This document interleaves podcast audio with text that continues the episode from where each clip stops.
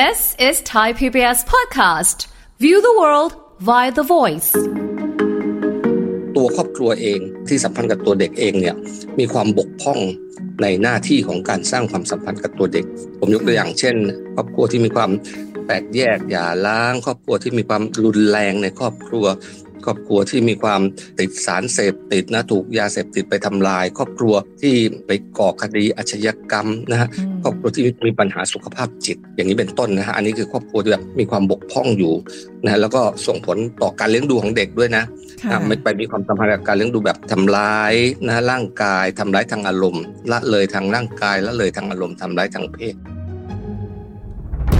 ฟังทุกเรื่องสุขภาพ อัปเดตททุกโรคภัย ฟังรายการโรงหมอ กับดิฉัน สุรีพร วงศิตพรค่ะ This is Thai PBS podcast. วันนี้นะคะคุณผู้ฟังเราก็จะมาติดตามอีกเรื่องหนึ่งนะคะ ถึงเรื่องของการเยียวยาเด็กจากครอบครัวล่มสลาย มันจะล่มสลายอย่างไร แล้วก็การเยียวยาเด็กจากครอบครัวล่มสลายเนี่ยเป็นยังไง เดี๋ยววันนี้เราพูดคุยกับรองศาสตราจารย์นายแพทย์อดิศักดิ์ผลิตผลการพิมพ์ผู้อำนวยการสถาบันแห่งชาติเพื่อการพัฒนาเด็กและครอบครัว มหาวิทยาลัยมหิดลค่ะสวัสดีค่ะผออค่ะครับ สวัสดีครับ ค่ะ วันนี้เราคุยกันถึงเรื่องของออการเยียวยาเด็กจากครอบครัวล่มสลาย ขออนุญาตเรียนถามผออนิดนึงค่ะว่าคำว่าครอบครัวล่มสลายเนี่ย คือมัน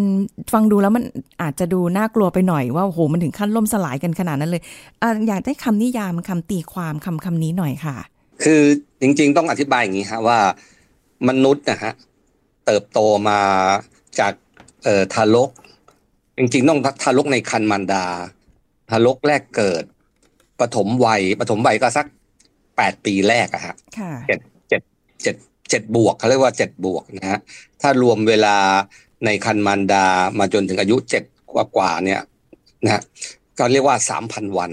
ของชีวิตนะนะก็คือว่าสองร้อยเจ็ดสิบวันในคันมารดา แล้วก็อีกสามร้อยหกสิบห้าวันคูณแปดนะฮะในช่วงปฐมวัยหรือว่าช่วงปฐมวัยนี่รวมกันก็โดยประมาณสามพันวันเป็นการหล่อหลอมมนุษย์นะฮะให้เติบโตไปเป็นผู้ใหญ่นะฮะที่จะ ดำรงครอบครัวใหม่ สังคมชุมชน แล้วก็การขับเคลื่อนสังคมโลกด้วยนะครับดังนั้นเรียกว่าครอบครัวเนี่ยเป็นหน่วยสัมพันธ์นะในการสร้างความผูกพันของคน ในการสร้างพฤติกรรมคน ศักยภาพการเรียนรู้ หรือว่าสุขภาวะสุขภาพของเขาเอง ตลอดช่วงชีวิตเลย ก็มาจากการเริ่มต้นนะฮะการเริ่มต้นการเออหล่อหลอม ภายในครอบครัวของตัวเอง ดังนั้น ครอบครัวนี้ถือว่าเป็นหน่วยสัมพันธ์ของมนุษย์ที่สำคัญที่สุด หน่วยเล็กที่สุดนะที่มีความสัมพันธ์กับภายในร่างกายคน อันนี้ครอบครัวเนี่ยที่มีความบกพร่อง ก็นำไปสู่ความล่มสลายของมนุษย์ในอนาคตด้วย ซึ่งครอบครัวที่มีความบกพร่องเนี่ย บางทีเราพูดถึงเรื่องกลุ่มเด็กเปราะบาง กลุ่มเด็กที่ยากจนนะฮะ เราพูดถึงภาวะเศรษฐกิจ สังคมสิ่งแวดล้อมล้อมรอบตัวเด็ก แต่ความจริงแล้วเนี่ยนะฮะเด็กนะมีความสัมพันธ์กับครอบครัวตั้งแต่จุดเริ่มต้นดังนั้นสิ่งแวดล้อมทั้งหลายเหล่านี้ไปกระทบกับครอบครัวก่อน แล้วก็ถึงมากระทบกับตัวเด็ก การแก้ปัญหาบางทีเราแก้ปัญหาความยากจนนะฮะช่วยเหลือเด็กยากจนแต่จริงๆ ครอบครัวเขาเนี่ย ล่มสลายไปก่อนหน้านั้นแล้วนะการช่วยเหลือตัวเด็กโดยตรง ก็ไปไม่ถึงตัวตัวเด็กถ้าไม่ไม่ผ่านการแก้ไขที่ตัวครอบครัว ครอบครัวล่มสลายจึงหมายถึงครอบครัวที่ตัวครอบครัวเองนะหน่วยสัมพันธ์เล็กที่สุดนะที่สัมพันธ์กับตัวเด็กเองเนี่ยมีความบกพร่องในหน้าที่ของการสร้างความสัมพันธ์กับตัวเด็ก ผมยกตัวอย่างเช่นห้าอย่างที่เราแบ่งกลุ่มสำคัญสำคัญไว้นะ ครอบครัวที่มีความแตกแยกหย่าร้าง ครอบครัวที่มีความรุนแรงในครอบครัว ครอบครัวที่มีความเอ่อเอ่อติดสารเสพติดนะถูกยาเสพติดไปทำลาย ครอบครัวที่เอ่อไปก่อคดีอาชญากรรมนะฮะครอบครัวที่มีปัญหาสุขภาพจิต อย่างนี้เป็นต้นนะฮะอันนี้คือครอบครัวที่แบบมีความบกพร่องอยู่นะแล้วก็ส่งผลต่อการเลี้ยงดูของเด็กด้วยนะไม่ไปมีความสัมพันธ์กับการเลี้ยงดูแบบเอ่อทำร้ายนะร่างกายทำร้ายทางอารมณ์ ละเลยทางร่างกายละเลยทางอารมณ์ทำร้ายทางเพศสิบก็สิบอย่างนี้มีความสัมพันธ์กัน เราเรียกว่าครอบครัวล่มสลายซึ่งส่งผลต่อการเติบโตของเด็กวัยหนึ่ง แล้วก็ข้ามไปจนถึงวัยที่เขาโตขึ้นส่งผลตลอดชีวิตของตัวเด็กเองเลยครับ ค่ะ ซึ่งจริงพอคะคือฟังเรื่องนี้มาเนี่ยมันเป็นสิ่งที่สะท้อนความเป็นจริงที่เกิดขึ้นจริงในสังคมที่เราเจออยู่ แล้วก็เราจะเห็นตามหน้าสื่อตามข่าวต่างๆ ที่ครอบครัวที่มีปัญหานะคะ แล้วก็เด็กได้รับผลกระทบเนี่ย ปัจจุบันก็เหมือนกับว่าจะมีมากขึ้น อาจจะเป็นเพราะว่าเรามีการเข้าถึงของข้อมูลข่าวสารที่มากขึ้น หรือว่าจริง ๆ แล้วเนี่ยโดยพื้นฐานสังคมมีสิ่งเหล่านี้อยู่แล้วเพียงแต่ว่าเเราอาจจะไม่ได้เห็นไม่ได้รับรู้อย่างนั้นด้วยหรือเปล่าคะส่วนหนึ่งเเป็นลักษณะของบุคคลนะฮะที่ เเเฉพาะบุคคลนะก็เป็นอยู่ในสังคมที่ดำรงอยู่นะแต่ส่วนหนึ่งเปลี่ยนแปลงไปตามสภาวะแวดล้อม แล้วก็สภาวะเศรษฐกิจสังคมนะฮะสังคมในยุคทุนนิยม ซึ่งมีการบริโภคที่แบบมากมายแล้วก็การแข่งขันการชิงทุน การกอบโกยผลประโยชน์กันอย่างเงี้ยนะฮะเราจะเห็นเลยว่าครอบครัวนี้ต้องเเคลื่อนย้ายอพยพใช่ไหมอย่างเช่น ครอบครัวทางการเกษตรนะฮะต้อง ล่มสลายในในการทำงานในพื้นที่เขาขึ้นขึ้นสู่เมืองใหญ่ ไปอยู่ตามชุมชนแออัดหรือคนที่ต้องออกไปทำงานนะทิ้งครอบครัวของตัวเองนะแม่ไม่สามารถเลี้ยงลูกได้นะฮะเออหลังสามเดือนอย่างนี้เป็นต้นนะดังนั้นครอบครัวเออล่มสลายเนี่ยเกิดจากเอ่อการเปลี่ยนแปลงของภาวะเศรษฐกิจ สังคมด้วยการจัดระบบระเบียบวิธีการอยู่อาศัยของพวกเรากันเองด้วย การทำลายสิ่งแวดล้อมต่างๆนะโรงงานอุตสาหกรรมครอบครัวที่เขาเคยอยู่กันด้วยดีนะหรือหรือพื้นที่เหมืองแร่หรืออะไรก็ตามแต่นะเขากลายเป็นว่าต้องอยู่กับสารพิษนะมีการเสียสูญเสียชีวิตจากอุบัติเหตุนะจากโรคการประกอบอาชีพทั้งหลายนะ เกิดการแตกเกิดการ ล้มหายตายจากนะเด็กเติบโตมาจากครอบครัวเลี้ยงเดี่ยวอย่างนี้เป็นต้นนะหรือว่าทิ้งครอบ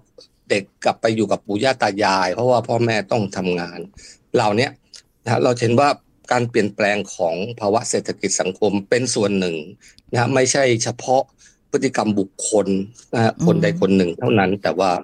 ภาพรวมของสังคมนะทำให้เกิด ภาวะครอบครัวล่มสลายที่เพิ่มมากขึ้นด้วยคะค่ะ อันอย่างนี้พอคะอย่างนี้แสดงว่าคนที่อยู่ในครอบครัวล่มสลาย หรือครอบครัวที่บกพร่องแบบนี้เนี่ย ก็จะยังคงเป็นครอบครัวที่จะต้องเป็นภาวะล่มสลายอย่างนี้ต่อไปเวลาที่เด็กเติบโตมาอย่างเงี้ยค่ะ เขาไปมีครอบครัวของเขาเอง เขาจะต้องอยู่วนเวียนอยู่ในภาวะแบบนี้ไปเรื่อยๆ เป็น generation ไปอย่างนั้นหรือเปล่าคะใช่ครับ เวลาเราเห็น เด็กคนหนึ่งที่เติบโตมาไม่สมบูรณ์นะอาจจะพ่อแม่พยายามแล้วแต่ว่าพ่อแม่ต้องทำมาทำงานทำมาหากิน หรือพ่อแม่มีการล้มหายตายจากไป เด็กเติบโตมาโดยที่ขาดคนดูแลนะฮะที่ดีหรือว่าพ่อแม่เองมีความเครียดจากการทำงานนะหลายคนในปัจจุบันก็จะบอกว่าอุ้ยเขาเลี้ยงลูกไม่เป็นหรอกนะฮะเออดังนั้นเด็กก็จะอาจจะถูกละเลยทั้งทางกายทางอารมณ์นะถูกเลี้ยงดูแบบเอ่อทำร้ายทางกายทางอารมณ์แล้วก็เติบโตไปนะฮะ เด็กเหล่านี้ก็จะเติบโตไปเป็นผู้ใหญ่นะที่หนึ่งนะถ้าทางพฤติกรรมเองเนี่ยเขาก็อาจจะมีพฤติกรรมทางสังคมที่ไม่เหมาะสมเราจะเห็นเด็กที่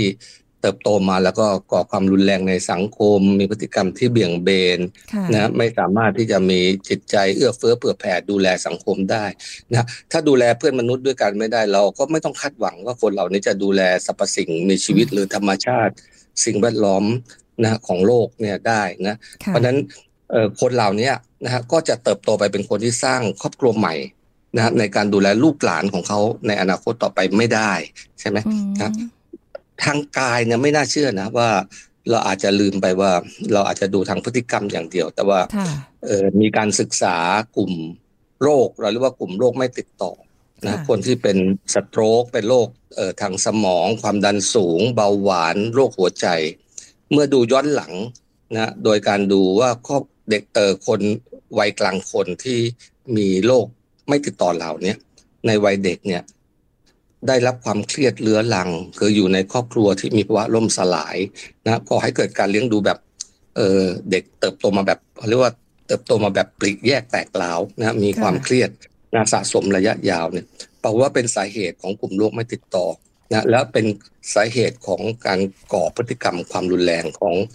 คนในวัยกลางคนด้วยนะดังนั้นเราจะเห็นการข้ามเจเนเรชันหรือว่าการการข้ามยุค อาจารย์ประเวศวสีได้เรียกภาวะอันนี้ว่าภาวะ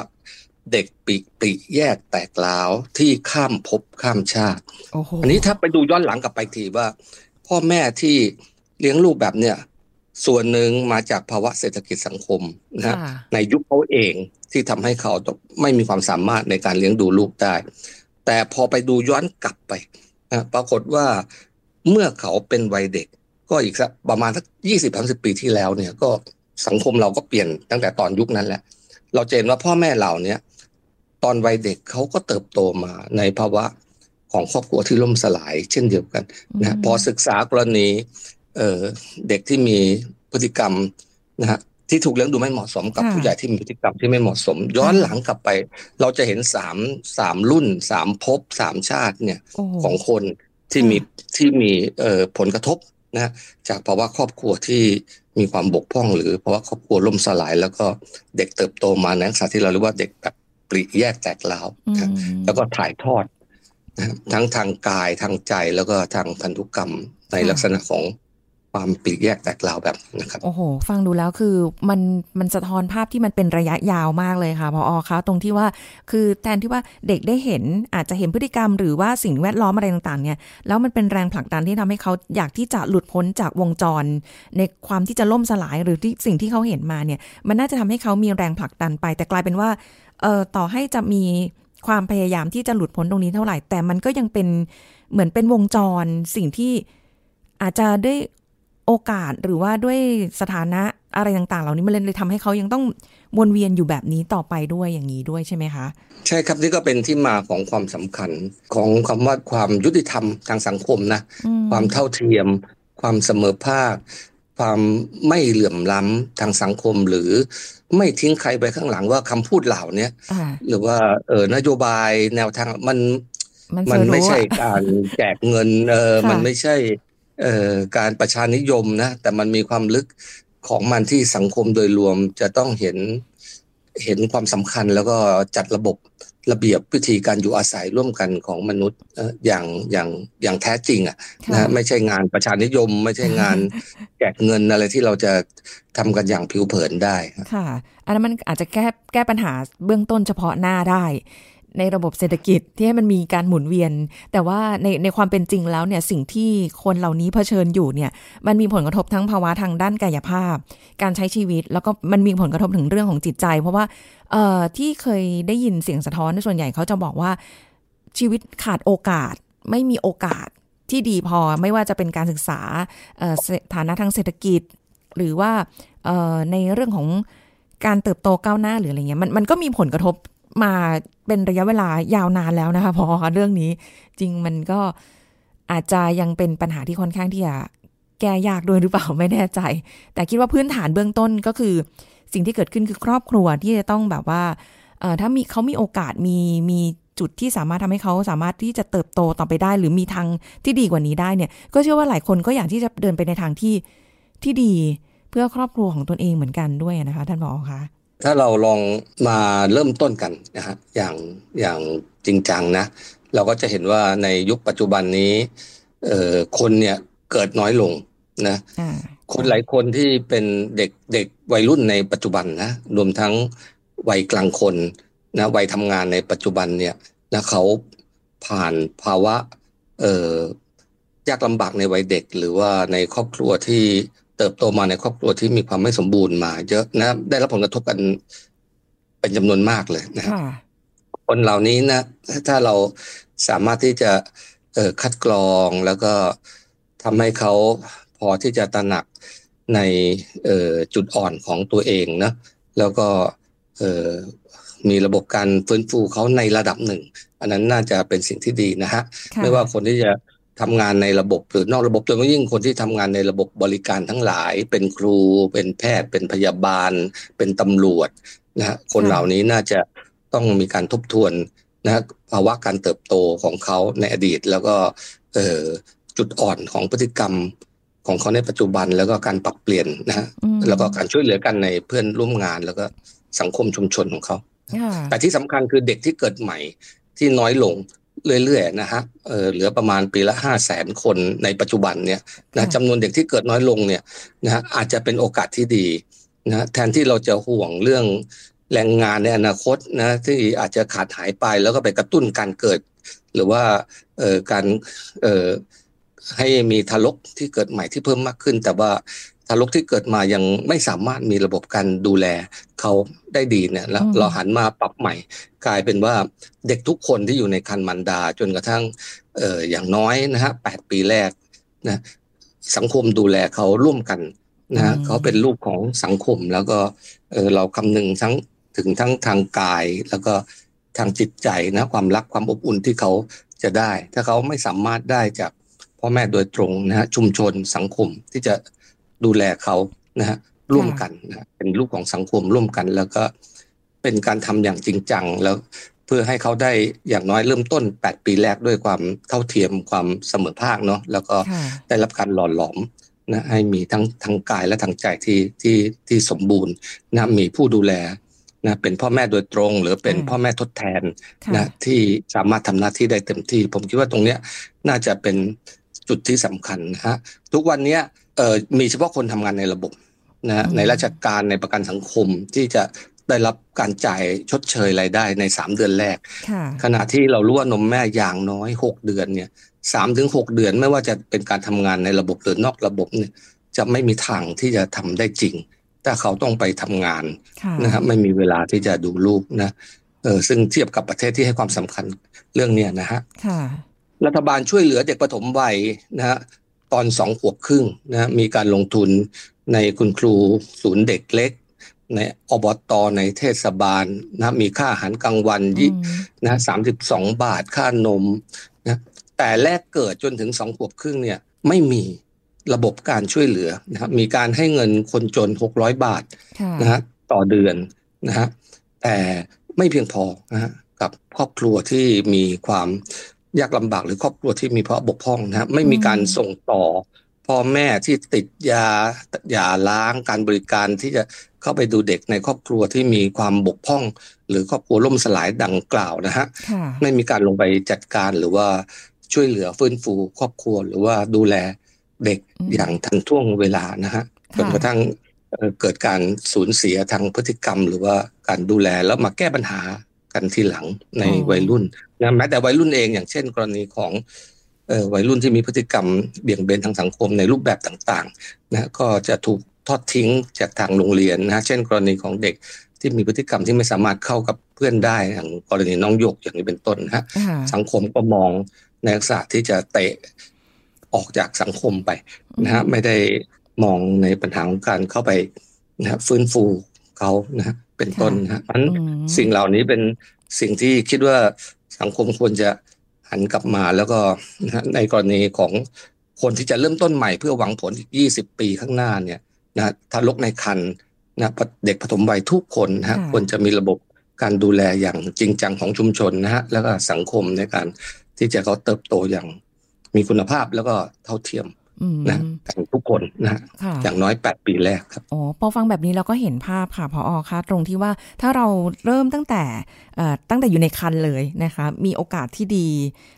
แล้วก็เราสังคมโดยรวมเนี่ยนะคะ ให้ความสำคัญกับการเริ่มต้นตรงจุดนี้ ไม่ใช่ว่าแบบ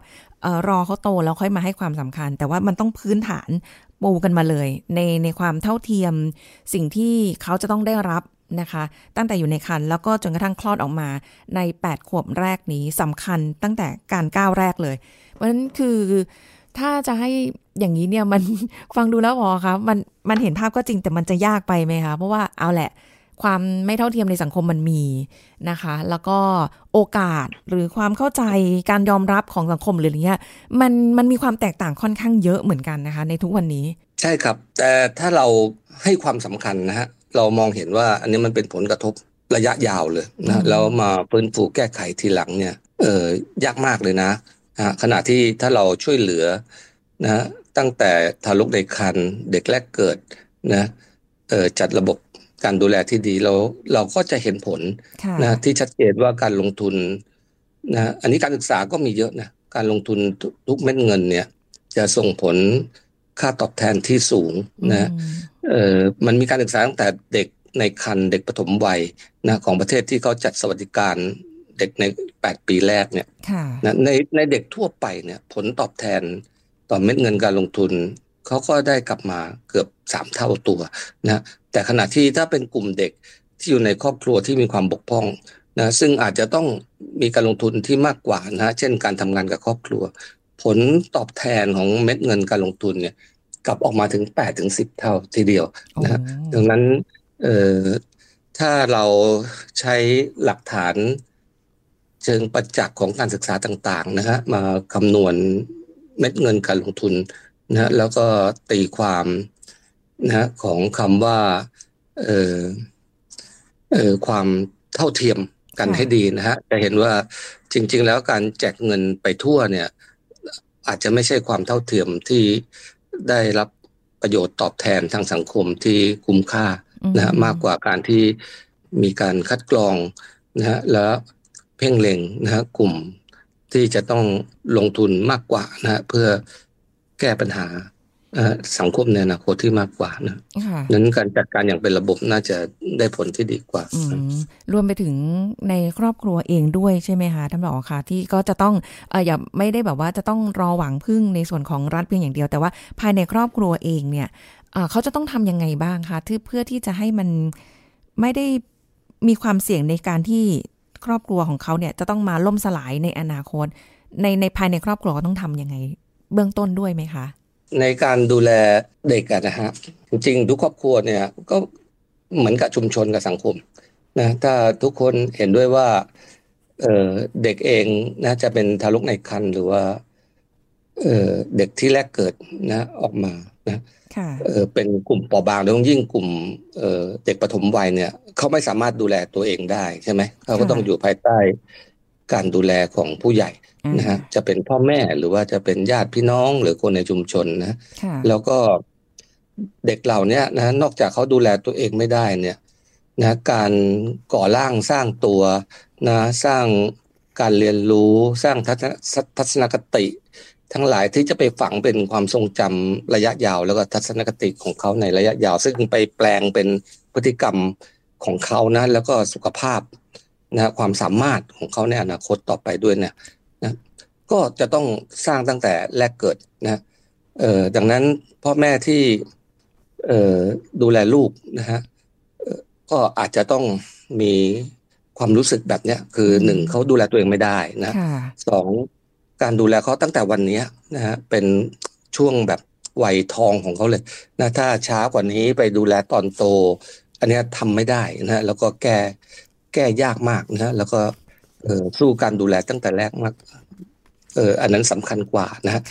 นอกจากนั้นคนที่เติบโตไปเนี่ยเขาไม่ได้มีประโยชน์กับครอบครัว หรือว่า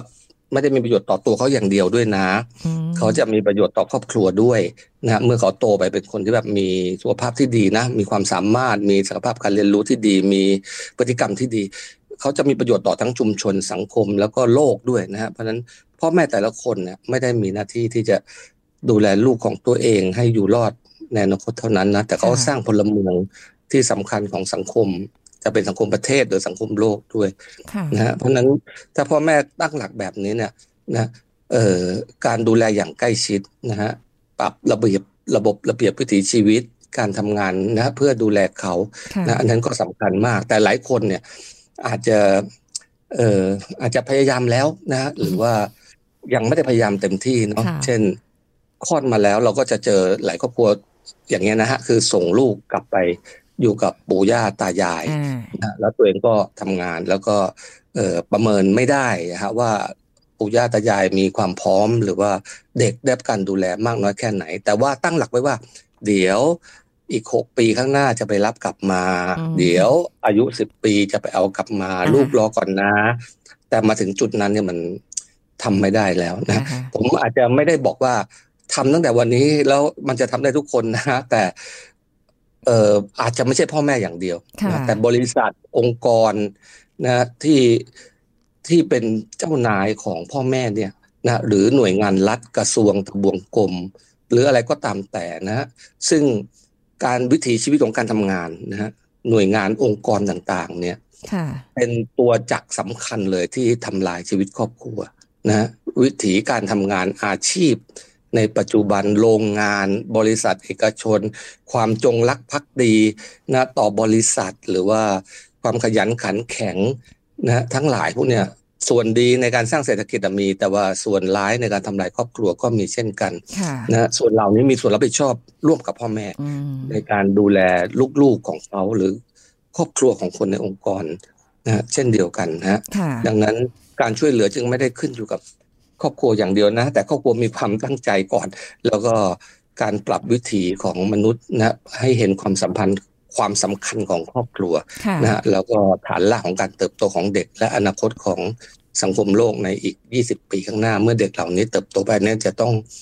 มองภาพร่วมกันแล้วก็ช่วยกันดูแลสิ่งสิ่งที่มันเกิดขึ้นในปัจจุบันเนี้ย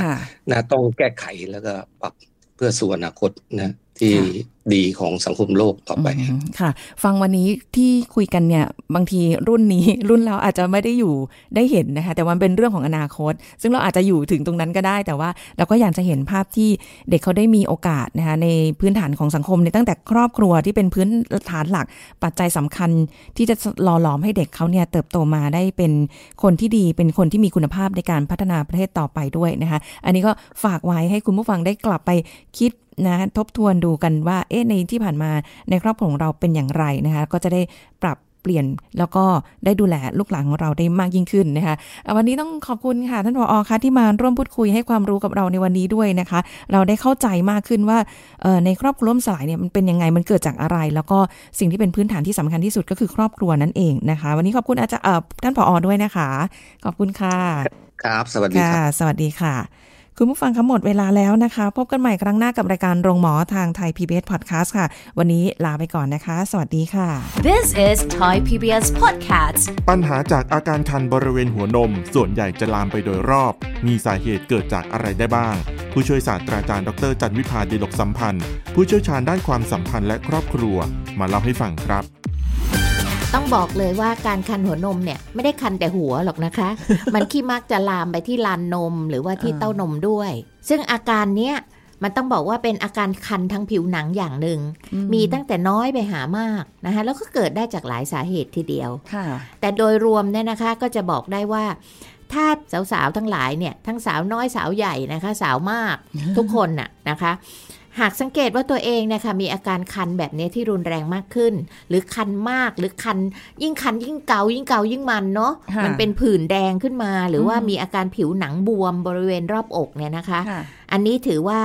ไม่โอเคละควรจะต้องไปพบแพทย์เพื่อหาสาเหตุแล้วก็ให้การรักษา เพราะว่าการรักษาแต่ละอย่างมันมาจากสาเหตุค่ะ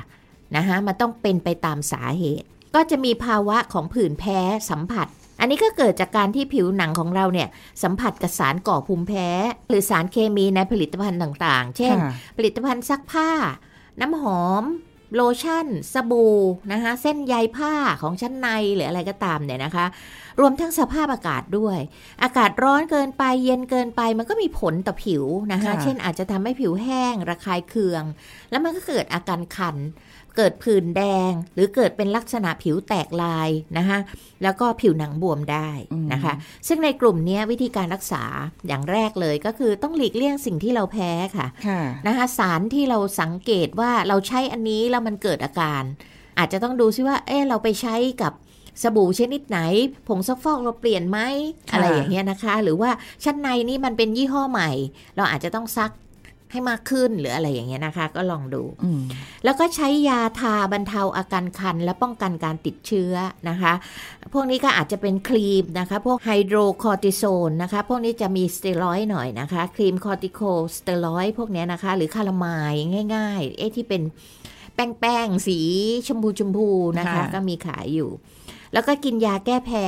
นะคะ หรือว่าใช้ประครบเย็น เดี๋ยวนี้เขามีถุงแช่แข็งใช่ไหมคะ เป็นเยลลี่ หรือว่าอาจจะใช้น้ำแข็งก็ได้นะคะ ห่อผ้าแล้วก็มาประครบอาการบวมให้ลดลง